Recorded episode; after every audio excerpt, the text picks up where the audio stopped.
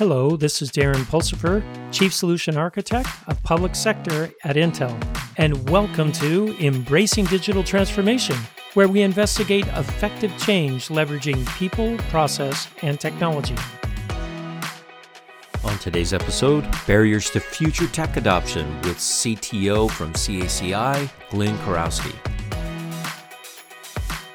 So, Glenn, tell me first a little bit about yourself, what your role is at CACI. Yeah, so Glenn Kurowski, I am the Chief Technology Officer at CACI, which is a $6 billion Fortune 500 sized company focused on national security. Uh, you know, about me, other than the fact that I'm, um, I think the polite word is to say I'm experienced as opposed to older. But, um, you know, I've been in industry 35 years, um, have been dedicated to U.S. government, uh, military, intelligence, and and Fed Civ. I'm an engineer uh, first and foremost, so I approach everything as an engineering problem. I think like an engineer, act like an engineer, process questions like an engineer. Uh, happily married all those years and uh, three kids, and uh, really, frankly, loving what I do. Um, I'm I'm with you there, uh, Glenn. I love what I do um, it's it's a wonderful industry that we're in. We get to help people, and we get to play with really cool stuff, which is always fun. So let's talk a little bit about. Um, there's a lot of uh, really cool technology that is out there today. A lot of really cool from AI to um, neuromorphic. Comp- I mean, there's uh, security. There's a whole bunch of things going on out there. What do you see are the biggest barriers to adopting these technologies in the public sector space? I think you have to look at it through a couple different lenses. I I, always look first at complexity. Uh, you know, we as a as a technical community, as an engineering community, as innovators across all the industry, we're we're we're incredibly innovative, but we're not always good at making things easy to consume, easy to use, easy to administer. So I think complexity remains a barrier. Now we're getting better. There's no doubt that in the last five years, the complexity of using uh, of using AI has significantly decreased um, in terms of the ability to to get more more people, you know, leveraging the tools with the software development kits and whatnot. But still, I think complexity is a challenge.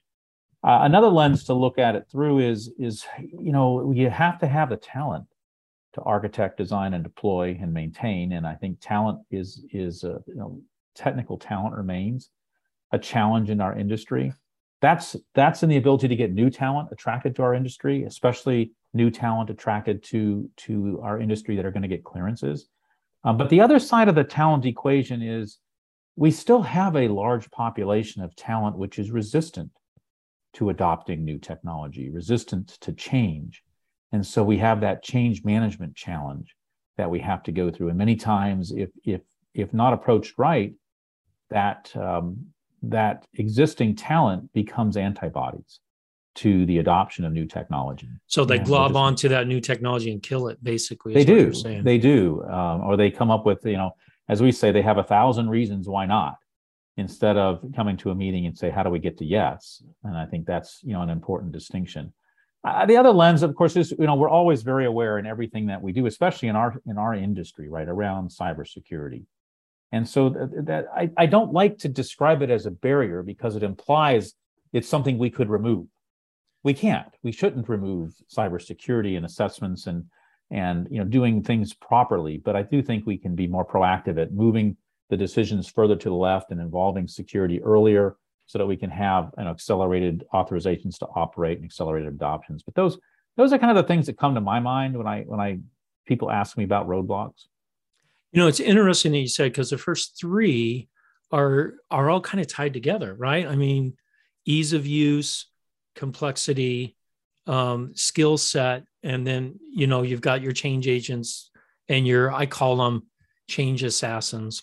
Yeah, but I like word for it. I like your antibodies. That's even better because they just glom onto it and slow it all down. But there's been some technologies that have been adopted extremely fast. Um, I and I'm thinking of the smartphone, for example.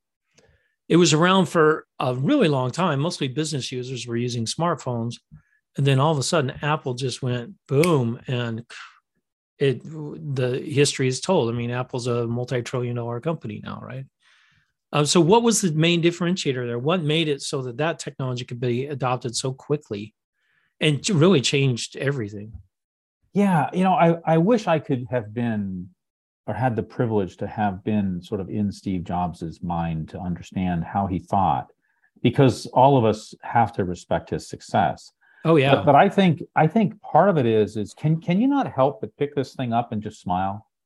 It delights you. It is so it, it is no matter what we do. It is it's it's it's easy to use. Um, it's gotten it's got a little more complex now because it's even it's got so much more functionality. But if we just go all the way back to to when we really started, you know, jumping onto the onto the iPhone and Android bandwagons, it amazingly simple to use. And I, I think that's the essence of it.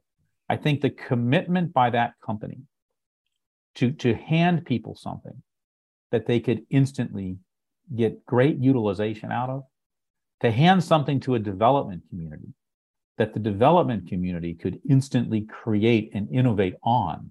The software development toolkits and processes and whatnot were, were very quite simple, right? We we nowadays this age we have we have kids in the sixth grade all the way up developing on the toolkits for Android and, and iPhone. I think that was the secret of it. And so that kind of gets back to, as I said, it, it was, they're not overly complex in terms of their use. Their, their usability is phenomenal.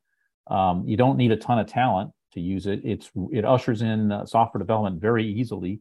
So I think we try to mimic a lot of those things when we approach our market, when we approach our customers, especially, you know, around the analytics. Um, you know, there's there's tremendous amount of data out there, um, and but we're getting not getting a lot of use out of the data and so we try to mimic this concept of of usability ease of use by by sort of designing by the analyst for the analyst taking all that input from the user and reflecting that just as steve jobs i think really reflected the the common user the household user in in yeah in, well yeah he actually moved it out of the normal target right and he made it so maybe we need to do the same thing with analytics. I mean, the normal target, we always think, oh, I need a data scientist. Yeah. Yeah. Maybe we need a business user, or maybe um, I asked this question of some of our big data scientists. I said, uh, what will AI do for me? Well, I can I can look at the data several different ways. I go, so what? right. Tell me as a normal person, not an Intel employee, but hey, I got a household to run, or you know, or my kids' school or things like that. How is AI going to help me? And there's a quandary. We don't know. Um, so yeah, I, I, I hear you there, but we got to figure we got to figure this one out. I, I, think when we talk AI and we talk analytics, I, I think well, first off, I don't think we can talk about it without being absolutely committed to liberating data. Okay, we, we have so much data that's actually locked in proprietary designs that that uh, it, it's just it's it's a bad business model. It's a bad it's a bad execution model, and we really have to be zealously committed to liberating the data and getting it out there, and, and not not consume not not not existing for the purposes of I, I want your data, I want to hold your data, and now I'm locked in. I actually would like to be able to help you get your data liberated and earn your trust as a as a provider, as a solution provider every day by by adding value and innovating every day. I think you'll renew my contract as opposed to having to renew it because I'm, I'm I happen to have controlled your data. But to your point, I, I think of, of artificial intelligence, I think of analytics as uh, what I need to provide to you as a digital assistant. Okay. First off, I don't want this murky, magical, robotic thing in the background that you're kind of nervous about trusting. Oh yeah. but the words digital assistant don't don't scare you. No, they don't. They, they, make you feel like I'm thinking a step ahead of you and presenting you kind of the data that you're about to ask for. And that's really how we think about about the intelligence analytics the the the, the intelligence analysts sitting there to get an outcome.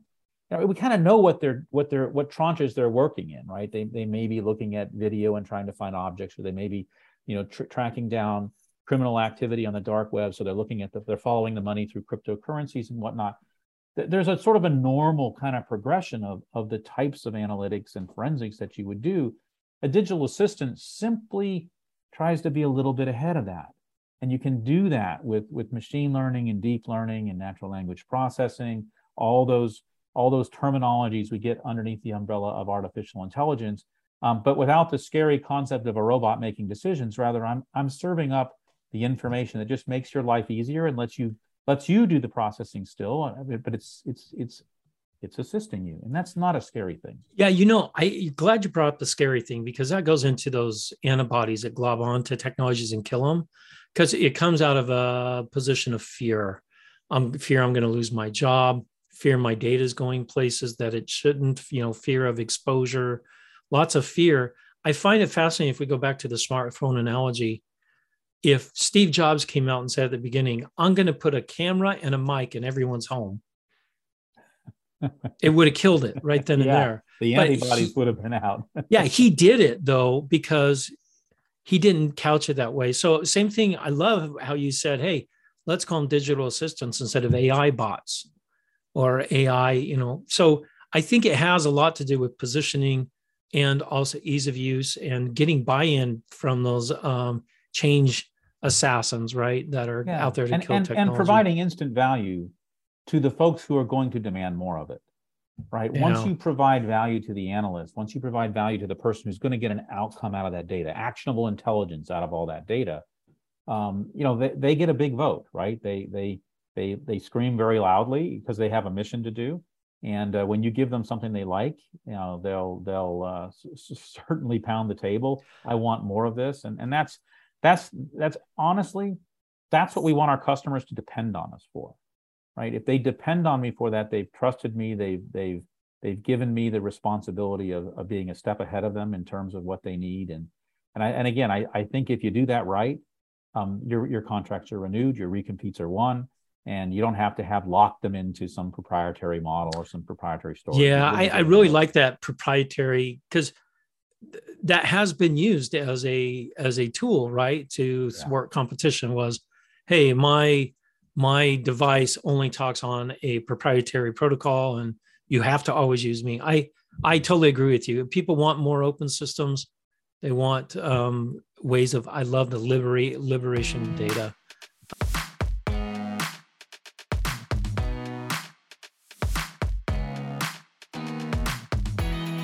all right let's talk about um, technology. Let's shift it a little bit about technology that you feel you must have today.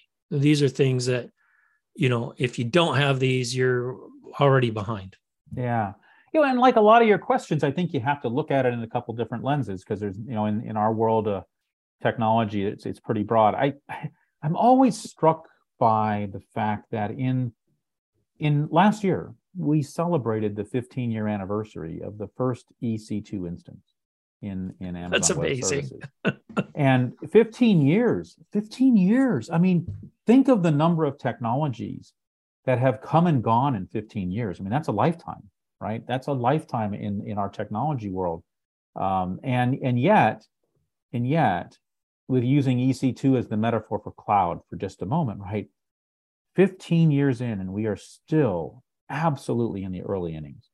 And so the, the not so sexy, glitzy, new whiz bang thing answer to your question that you got to have right now is is cloud. And I think we need a lot more of it. It it is, you know, it takes a lot of the human error out of common administration. It it lowers the attack surface from a cybersecurity perspective. It's a, you know, it's obviously it's a it's a pay as you go consumption model, which which you know can have if you if you develop the software to that model, is is a great economical um, reason to go to that. So I think I think again that that not as not as fancy, not as mind blowing answer is is cloud. The second one is is is around software development. The because I I you know again you you and I have been a long time. You know we programmed when we worried about having 16k of RAM. Yeah, to, we did. To a student today they don't even care about how much memory they have. They no, don't even, they don't. There's a limit. 16k that RAM, so 8k true. RAM. Are you out of your mind? um, but but today's development environment, the the tool sets that that that our programmers can have today for DevSecOps are unbelievable in terms of sort of re- removing me from all the parts of the jobs over the previous decades that I didn't like to do right, as a software programmer. And now we can get a lot more actual programming, a lot more, you know, true development and and and spend more time in an agile process with the end user to get these things. So I think DevSecOps, again, still still in the early innings. Um, you know, really explosive growth. We're finally getting our first um, DevSecOps true platforms on the market. We've had a lot of open source pieces that we've put together in a tool stack, but now with something like GitLab, we have a we have a platform that we can do so much more on. So I think that's another one. I guess to to get more pointed, um, and we learned this. You know, we saw this happen because of because of COVID, because of the amount of remote work, the the the demands on the desire to get from unclassified to classified from an unclassified world. In other words, I'm at home, but I, I and I and I've got some limitation of perhaps why I can't be where I'm going to be on on on a secret enclave. So using commercial solutions for classified or CSFC been around for for a number of years. I I bet you I think I can say it's been around at least a decade. But right now, I think we've gotten to the point where that technology has matured to the point where we've taken the complexity out of its deployment, the complexity out of its administration, the complexity out of out of the security accreditation certification type processes where CSFC can be brought to the edge um, quite easily and allow someone to to work in an unclassified domain and access secret domain as just as an example. So one up up to the other and have a lot of confidence that we won't have any leakage. And so i think that's now turnkey solution. That's now sort of software as a service or a lease capability. Um, that that's why we bought uh, id tech at the end of last year. We felt that they were in combination with with uh, dell uh, in fact your products embedded in there. A lot of intel yeah, gear embedded yeah. in there that that uh, that that was just so I, I, think that's a must have right now. And I, I and I I don't say that because I because I my opinion my customers are telling me that. Yeah. You know it's interesting because you brought up re- some really hot topics. Automation through DevSecOps. Yep. cloud technology and what I would call the hybrid work worker now where I can get access to the data I need yeah. whether it's classified or unclassified anywhere and still be secure I I'm I'm seeing those same things not just in the public sector, I'm seeing in the private sector as well, where and, and, it, and I was gonna say it yeah. ties back to it, believe it or not, it ties back to talent, right? Because mm-hmm. t- talent leaves our leaves our industry when it becomes too annoyed at the constraints that our industry may place upon it, right? Oh, the only way you're going to work is you have to go into the SCIF. yeah, or, yeah or you know you've got to do software in a certain you know uh, you know used to be you had to do it you know here's the here's the waterfall methodologies and now at least we've fully embraced agile we've fully embraced you know the the the, the faster methodologies fully embraced devsecops so i think i think I, i'm very happy our industry is leaning forward in that because i think it really makes it more appealing to the talent that we're recruiting every day and trying to retain every day right otherwise you end up with a bunch of uh, cabbage pickers do you know that story of the cabbage picker i don't Oh, this is all. It's one of the co-founders of Microsoft. He left. He was burned out of technology, and he went and picked cabbages down in Watsonville, um, about you know 30 miles south of the Silicon Valley, and so he missed out on that whole thing because of all the restrictions and things that he was just burned out from technology. Yeah. Oops. Yeah. I mean, yeah. that's a major oops. But I'm seeing more people. I agree with you. I'm seeing more people that are leaving the industry than joining the industry, um, and we really need top technical talent. I, you brought that up at the, at the beginning, yeah. and it's and it's it's not because we don't have challenging problems. I mean, you know, it the challenges that we have as you know in dealing with national security are are are just they're eye watering in terms yeah. of how excited you can get around them. So I I think some people have the sort of have the misnomer that the government moves very slowly. Um, it's got a lot of red tape. Well, there are aspects of that that are important in terms of maintaining, you know, a, a certain uh, a certain sanctity, a certain confidence in solutions. But but actually, we're on the you know we're we're right there on the innovation edge on so many different technologies, whether it be you know photonics for light-based communication or what we're doing in software development with Agile and DevSecOps. I mean, no, right I've, seen that myself. I've been kind really of surprised appealing. when I started working in this part of the industry that oh, they they do move fast, yeah, in pockets, and, and then it's, it's, appealing stuff, right? Yeah, it is. Those those are fun projects to work on.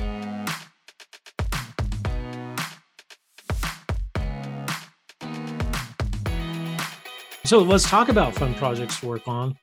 Let's talk about the future. Where do you see technology in the future. I I have some crazy ideas. Um, I know you do because we've already done this podcast once. But um, so tell me, Glenn, what where do you see technology five years, ten years, even twenty years out? Yeah, you know, crystal balls, right? They, yeah. they don't work. If I had one, I'd I'd be investing and probably not be on the podcast. I'd be on it on a beach. but um, you know, I think again, I, I, I use this.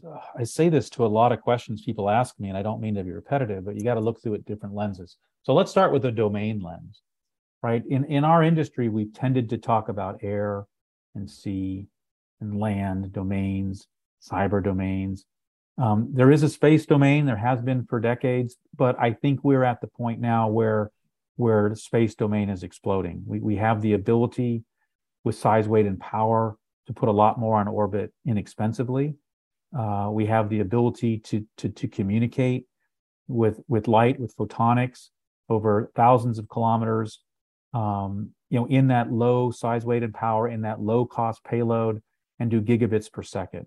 And so that type of connectivity, that that ability to take to, to, to distribute data, to use data on those payloads is fascinating. So I think one of those things that's coming very, very quickly and, and will fundamentally be different you know than it was now in five years is is the use of the space domain for for certain. Um, i think the other area you know is is what's happening with spectrum the electromagnetic spectrum. Um, cl- clearly 5g is phenomenally interesting um, and interesting in how it's going to use the spectrum and, and make use but i think if we look bigger think bigger on the overall use of the spectrum and the overall use of our operation in the spectrum and our adversaries and basically peer adversaries operation in the spectrum makes that almost equivalent to a domain. The electromagnetic spectrum the domain of the electromagnetic spectrum. We're going to you know the the the the next conflicts you know still are going to have have, have, have heavy emphasis right on the bits and bytes and who can communicate who can do SIGINT COMINT and whatnot. So i think the ability to have spectrum agility right the ability to know dynamically what's going on around me in the spectrum how can i move quickly in the spectrum. Can i detect? Can i can i deceive someone? Can i deny someone? Can i protect my own um, communications my own isr within that spectrum? Can i build resilient comms which are dynamically using the spectrum sensing what's around and moving around? I mean that's the fundamental thing. If we want the joint all domain command and control to work the JADC2 vision to work it, it depends on the ability to have connectivity and that connectivity has to be resilient and the way to be resilient is to is to is to use the spectrum and move around the spectrum very very differently than we have in the past. So that'd be a second one. Third one well i think we're just touching the surface on what we can do with kubernetes and with infrastructure as code. And i just think you know i just i love watching today's digital talent pick up that technology and show me something almost every week that i could not predict wow. could, could be done and how that can how that can you know remove labor can ease things um, automate and things like so i think that's coming. Further out in that crystal ball I mean, we can't really have a conversation about the future without at least mentioning the q word quantum. Quantum yeah. Uh, you know i, I think uh, you're right. We we did talk on the podcast last time. I think i told you my story. You know i, I spent 30 years at an aerospace company um, terrific career, terrific experience. Nothing, nothing negative about it at all. And and that aerospace company announced in 2011 that they were they were partnering up with D-Wave on quantum computing. And and I said to myself, man, it it feels really early. And I put a post-it note in my inside of my engineering notebook. In fact, I bet you I still have it. I, I move it from from notebook to, to notebook to notebook, and it's still in this one that I got here, which says you know 80 qubits. I will pay attention we're we there. We're there, Glenn. You better stable. wake up. Right. Yeah. But here's the asterisk that I wrote down, you know, about two years, two years uh, ago. You got to give it to me with a software development toolkit. Well, I think I think you hit it on the nose. Um, and this goes back to your first thing: the barriers to adoption of technology. Quantum is still very difficult to even wrap your head around. Yeah. Um, and then the programming models are being built right now which to me are completely different than your typical programming models that I grew up with. So it, it's going to change. Um, and, and, and, and I think it's in parallel to sort of artificial intelligence. I mean, six, five, six, seven years ago, when when I was talking to somebody about deep learning, I was talking to somebody who was talking to me about developing the algorithms. and and talking about the neural network and how many layers and they tried seven eight ten layers whatever layers i don't people who are doing who are doing deep learning today rarely talk to me about that. no they don't talk yeah you're right, right. so it is because moving we have up. we have toolkits that that make that much more automated and i think that's where we have to get with quantum is is i i, I can't afford as a development community to have to go train somebody for two years to be a quantum computing a programmer who can use quantum computing it doesn't scale it doesn't scale. So we have to get those software development toolkits that allows us to do scale. And that's what the community did for artificial intelligence right? They they they uh, we can't say dumb down that's not what they did but they abstracted, no they abstracted the complexity. It, yeah. Exactly they ex- abstracted the complexity and they they gave us toolkits that allowed you know the quick adoption and then folks just got better and better. And i think that's where we have to get i think we're still a little bit away from that. I've talked to some of the providers and they're starting to make that simpler but but i think that's that's important the last one on the on the future from from my perspective is probably just the continued evolution of what's at the edge. Edge computing um, you know the creativity we can do at the edge you know with size weight and power. I, I mean it, it is we lose track of just how many yeah. how much processing power is in this because it's it's not just processing power it's number of processors right? The number of inference processors that are that are processing you know my voice commands and and all that kind of stuff. The number of of compute processors. It's, it's just phenomenal and this is this is this is awful light. It's awful small. Its battery is getting better and better every year. I and it communicates too right? Unbelievably I mean, yeah. Yeah it's a software defined radio right? It's, everything is software defined.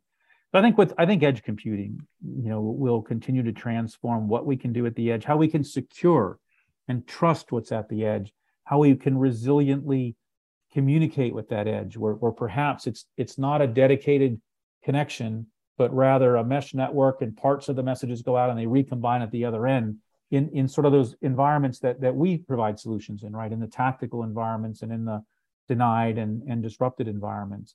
Um, so I, th- I think that's the other one. So those, I guess, those, those are some are pretty five. big. I mean, those are some pretty big ones.